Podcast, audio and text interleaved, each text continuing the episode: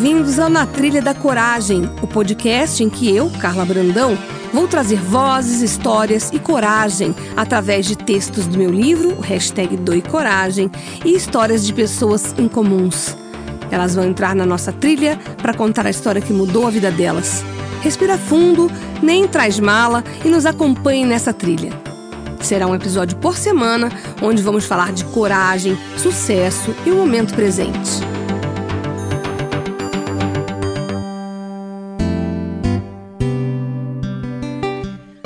Hoje, na Trilha da Coragem, eu tenho um convidado que está me deixando muito feliz de estar aqui, mesmo que seja por Skype que a gente está gravando, que é o Márcio Henrique, um menino que eu conheci por conta de uma pauta.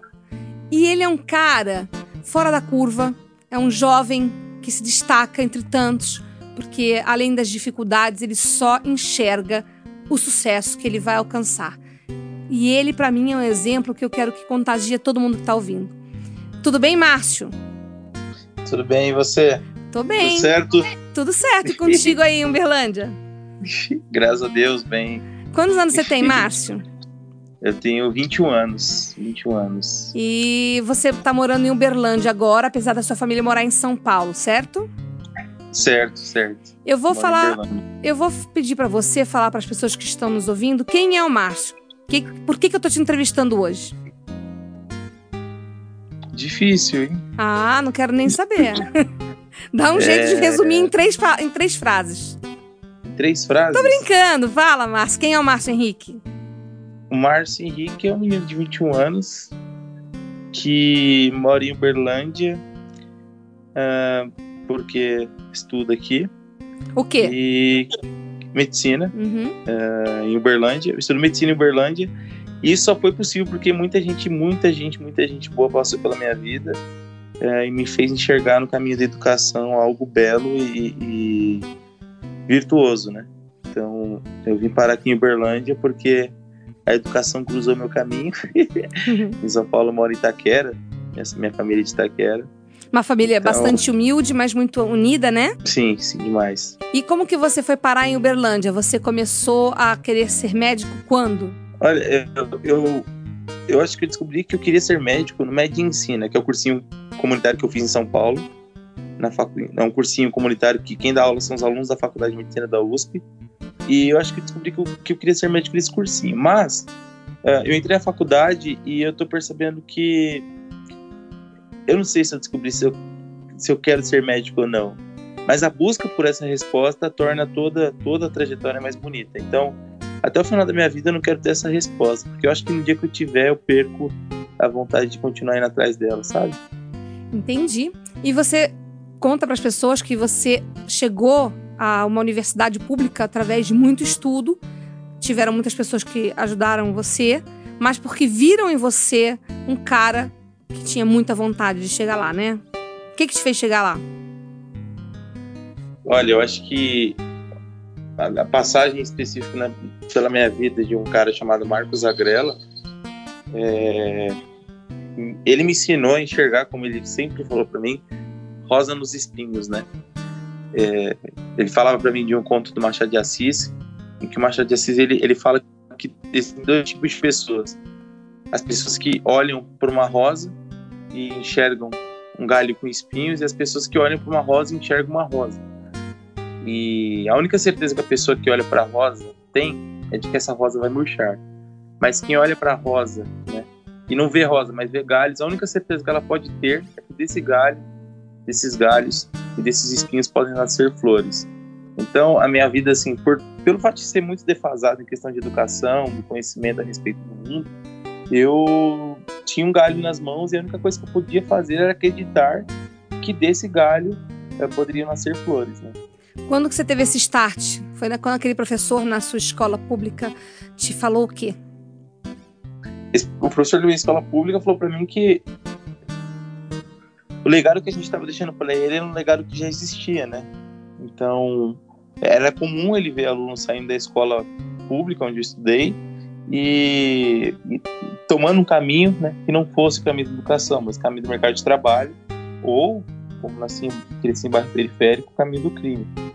Infelizmente, muito comum. E ele disse que o, o, que ele queria deixar de legado pro neto dele não era isso, né?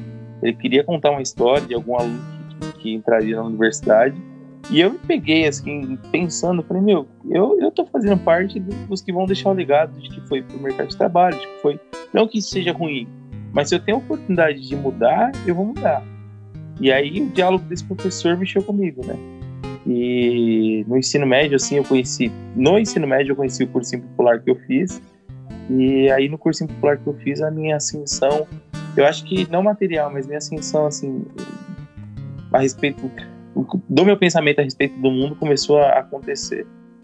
Eu vou botar na conversa aqui, Márcio, desculpa te interromper, o Leonardo Dias, que ele participou também de um podcast que eu gravei. E o Leonardo, ele teve trombose e por conta disso perdeu bastante da visão.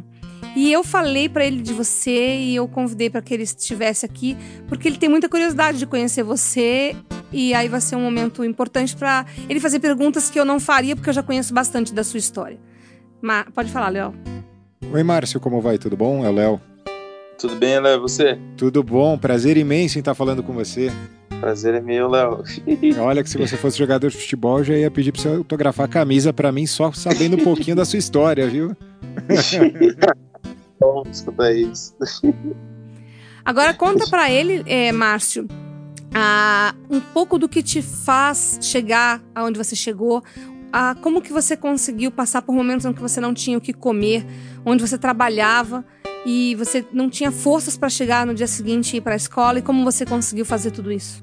Olha, se você está me perguntando isso hoje, eu tenho uma resposta, mas assim, amanhã a resposta vai ser outra e sempre são diferentes porque eu, eu sempre busco é, olhar para tudo assim que aconteceu na minha vida para eu ter chegado até aqui. E, como eu disse, é, o Agrela ele, ele foi o professor que me ensinou a enxergar a rosa nos espinhos. Que o Drummond ele tem um poema que ele fala: no meio do caminho tinha uma pedra, né? Uma pedra no meio do caminho. E o, o, o, a, o Agrela ele me ensinou a enxergar a beleza nessas pedras que estão no meio do caminho. Então, essa vontade de, eu não sei, tornar a vida mais poética, que me fez chegar até aqui, enfrentar essas dificuldades com, um sorriso no, um sorriso no rosto. Eu lembro que. Essa é sua marca registrada, né, Márcio? então, a poesia eu acho que é o que, é o que, é o que me salva. O, o, o Sérgio Vaz é um poeta de São Paulo, periférico. Ele fala que a poesia ela mergulha nas profundezas para que a gente possa respirar, né? Então a gente às vezes está no fundo do poço, mas a poesia ela permite, né, a nossa ascensão para respirar, porque ela mesma mergulha nas profundezas para a gente subir. Então acho que ter poesia na minha vida, ter pessoas que são poesias vivas na minha vida, né, porque elas me ensinam a enxergar um mundo diferente, é o que me salva cotidianamente assim do da tristeza, o que, que me salva da, da, da, angústia, o que me salva da ingratidão, né? que eu acho que é um mal muito comum, infelizmente. É, você é uma pessoa muito grata. Você sempre, você já conseguiu, inclusive, a, tudo que você precisava. Recentemente, vou contar para as pessoas que estão nos ouvindo, era recursos eram recursos para você conseguir ir para Harvard, onde o, senhor, o Dr. Paulo Saldiva te convidou para ir para uma pesquisa e você não tinha de onde tirar dinheiro. Por conta disso, você soltou uma vaquinha virtual, né, um crowdfunding, e em quanto tempo? Acho que em três semanas, um mês, você superou e conseguiu os 80 mil. Passou dos 80 mil que você precisava, né? Passou, passou. E eu todo dia torcendo, todo dia entrava naquela vaquinha. Rezando para a vaquinha. eu difundi para um monte de gente, porque também, se eu pudesse, eu pagava, mas eu não tinha como. Então, é, eu e a Patrícia também Ferraz, a repórter que fez a sua matéria, a gente todo dia chegava e falava, falta pouco.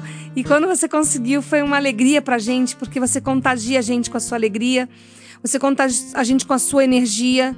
Eu sou sua fã, Márcio, sério. Não, eu acho que eu acho que foi até mais bonito, sabe? Uh, não ter chegado alguém e ter falado, ó, oh, tá aqui o dinheiro. Porque o, o, povo que ajudou.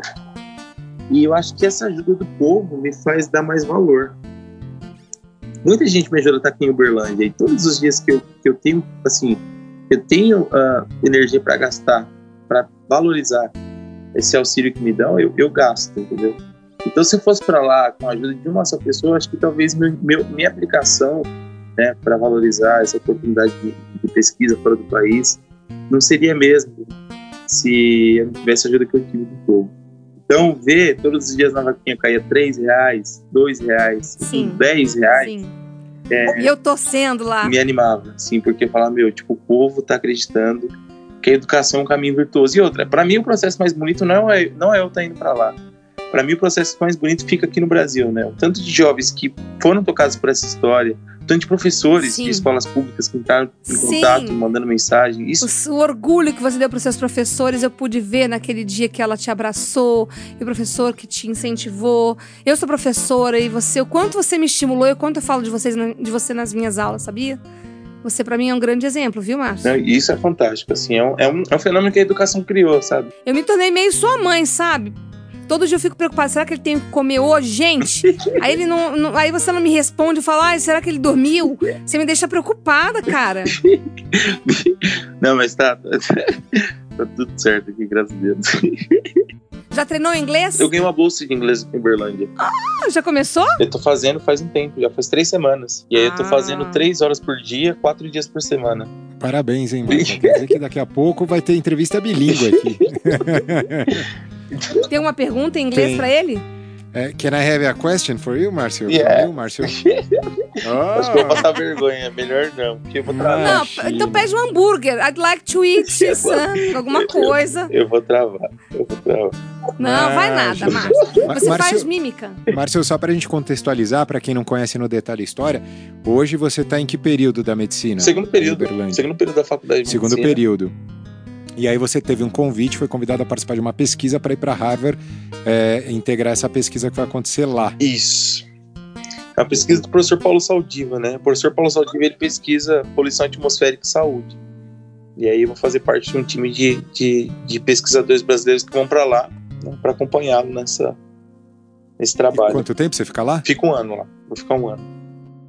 E, e, você sabe que você falou né, da questão de algumas coisas que você falou que são muito interessantes. Primeira delas é a, a Carla professora. Eu falei para ela hoje do, do, me, do, meu desejo, do meu sonho de fazer um mestrado, porque eu acho que essa transmissão de informação, o nosso papel aqui nesse mundo tem muito a ver com isso, né?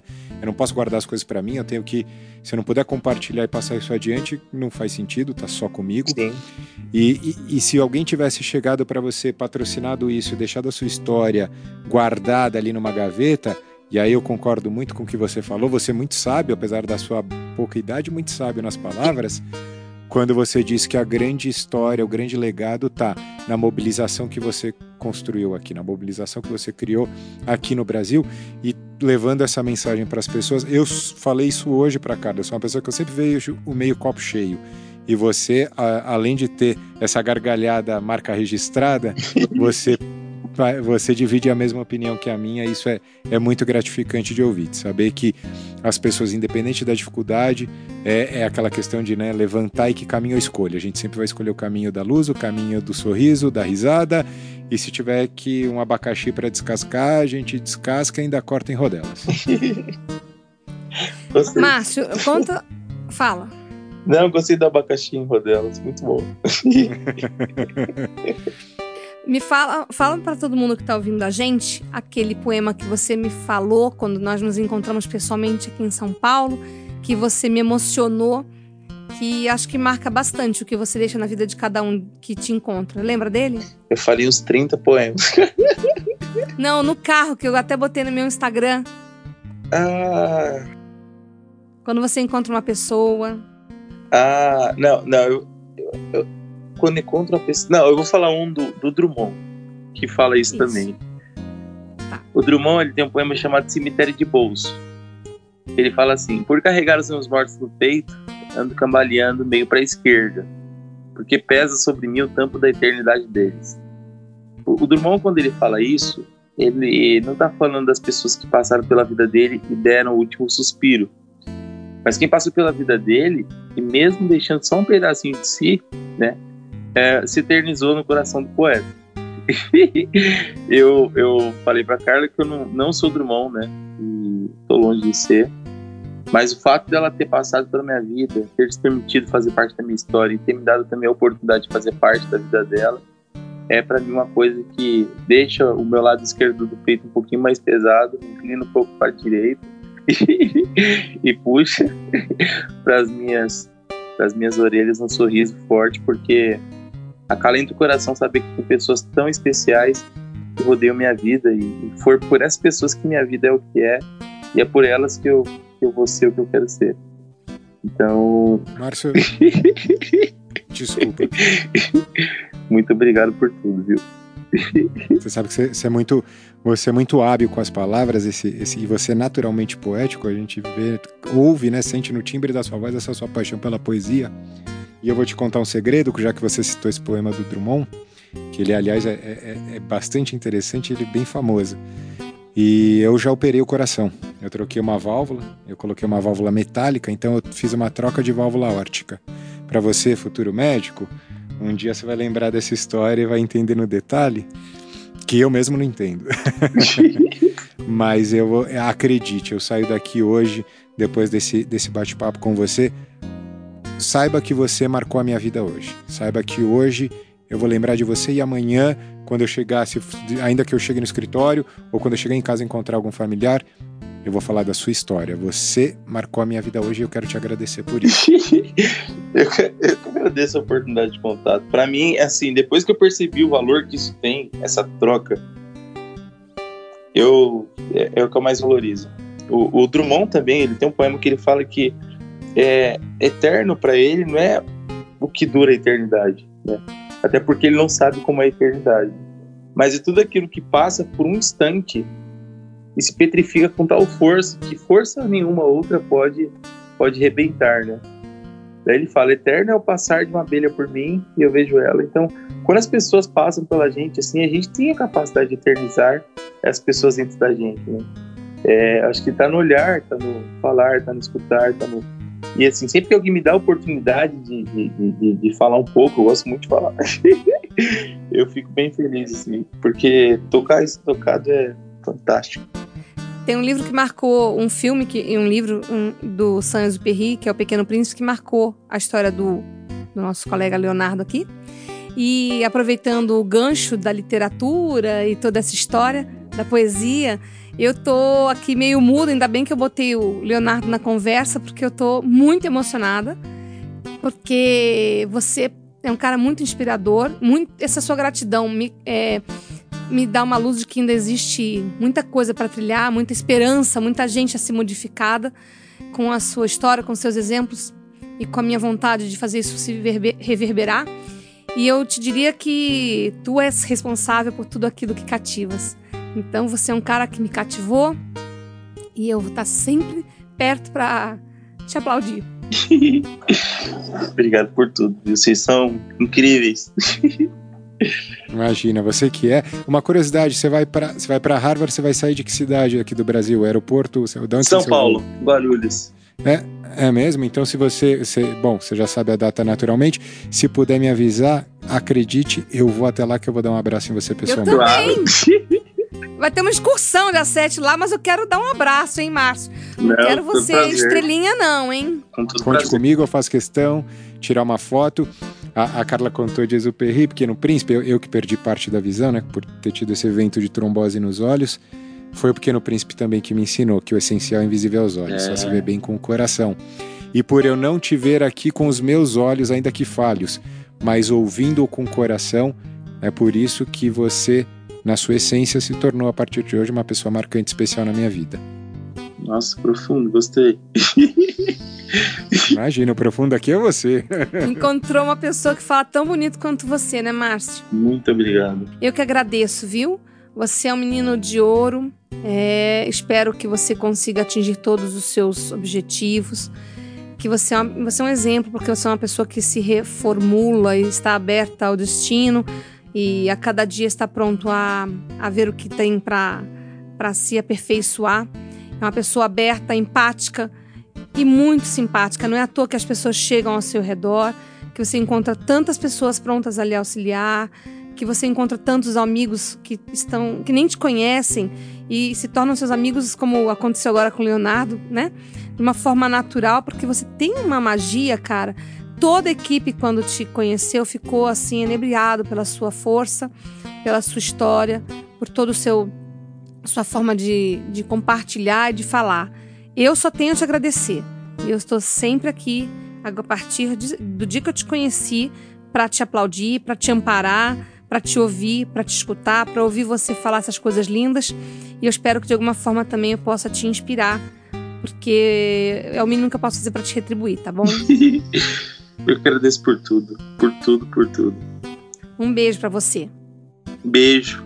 Até. Márcio, eh, nos vemos então no aeroporto. Quero aproveitar e agradecer. Ao contrário da Carla, e me permita, eu vou desejar a você saúde, luz e paz, porque o sucesso ele vai vir. Você vai ter que ter saúde para enfrentar os desafios, a luz para encontrar o caminho sempre o caminho o caminho de luz, o caminho correto e a paz para você estar tá em paz com você e tomar sempre as decisões corretas, as decisões mais iluminadas e acertadas.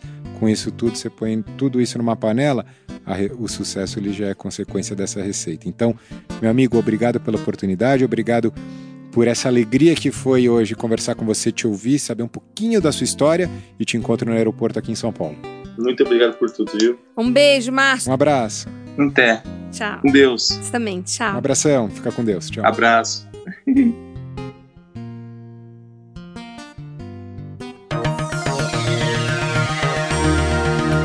Esse foi o Na Trilha da Coragem. Semana que vem tem mais, sempre com uma história em comum e relatos inspiradores.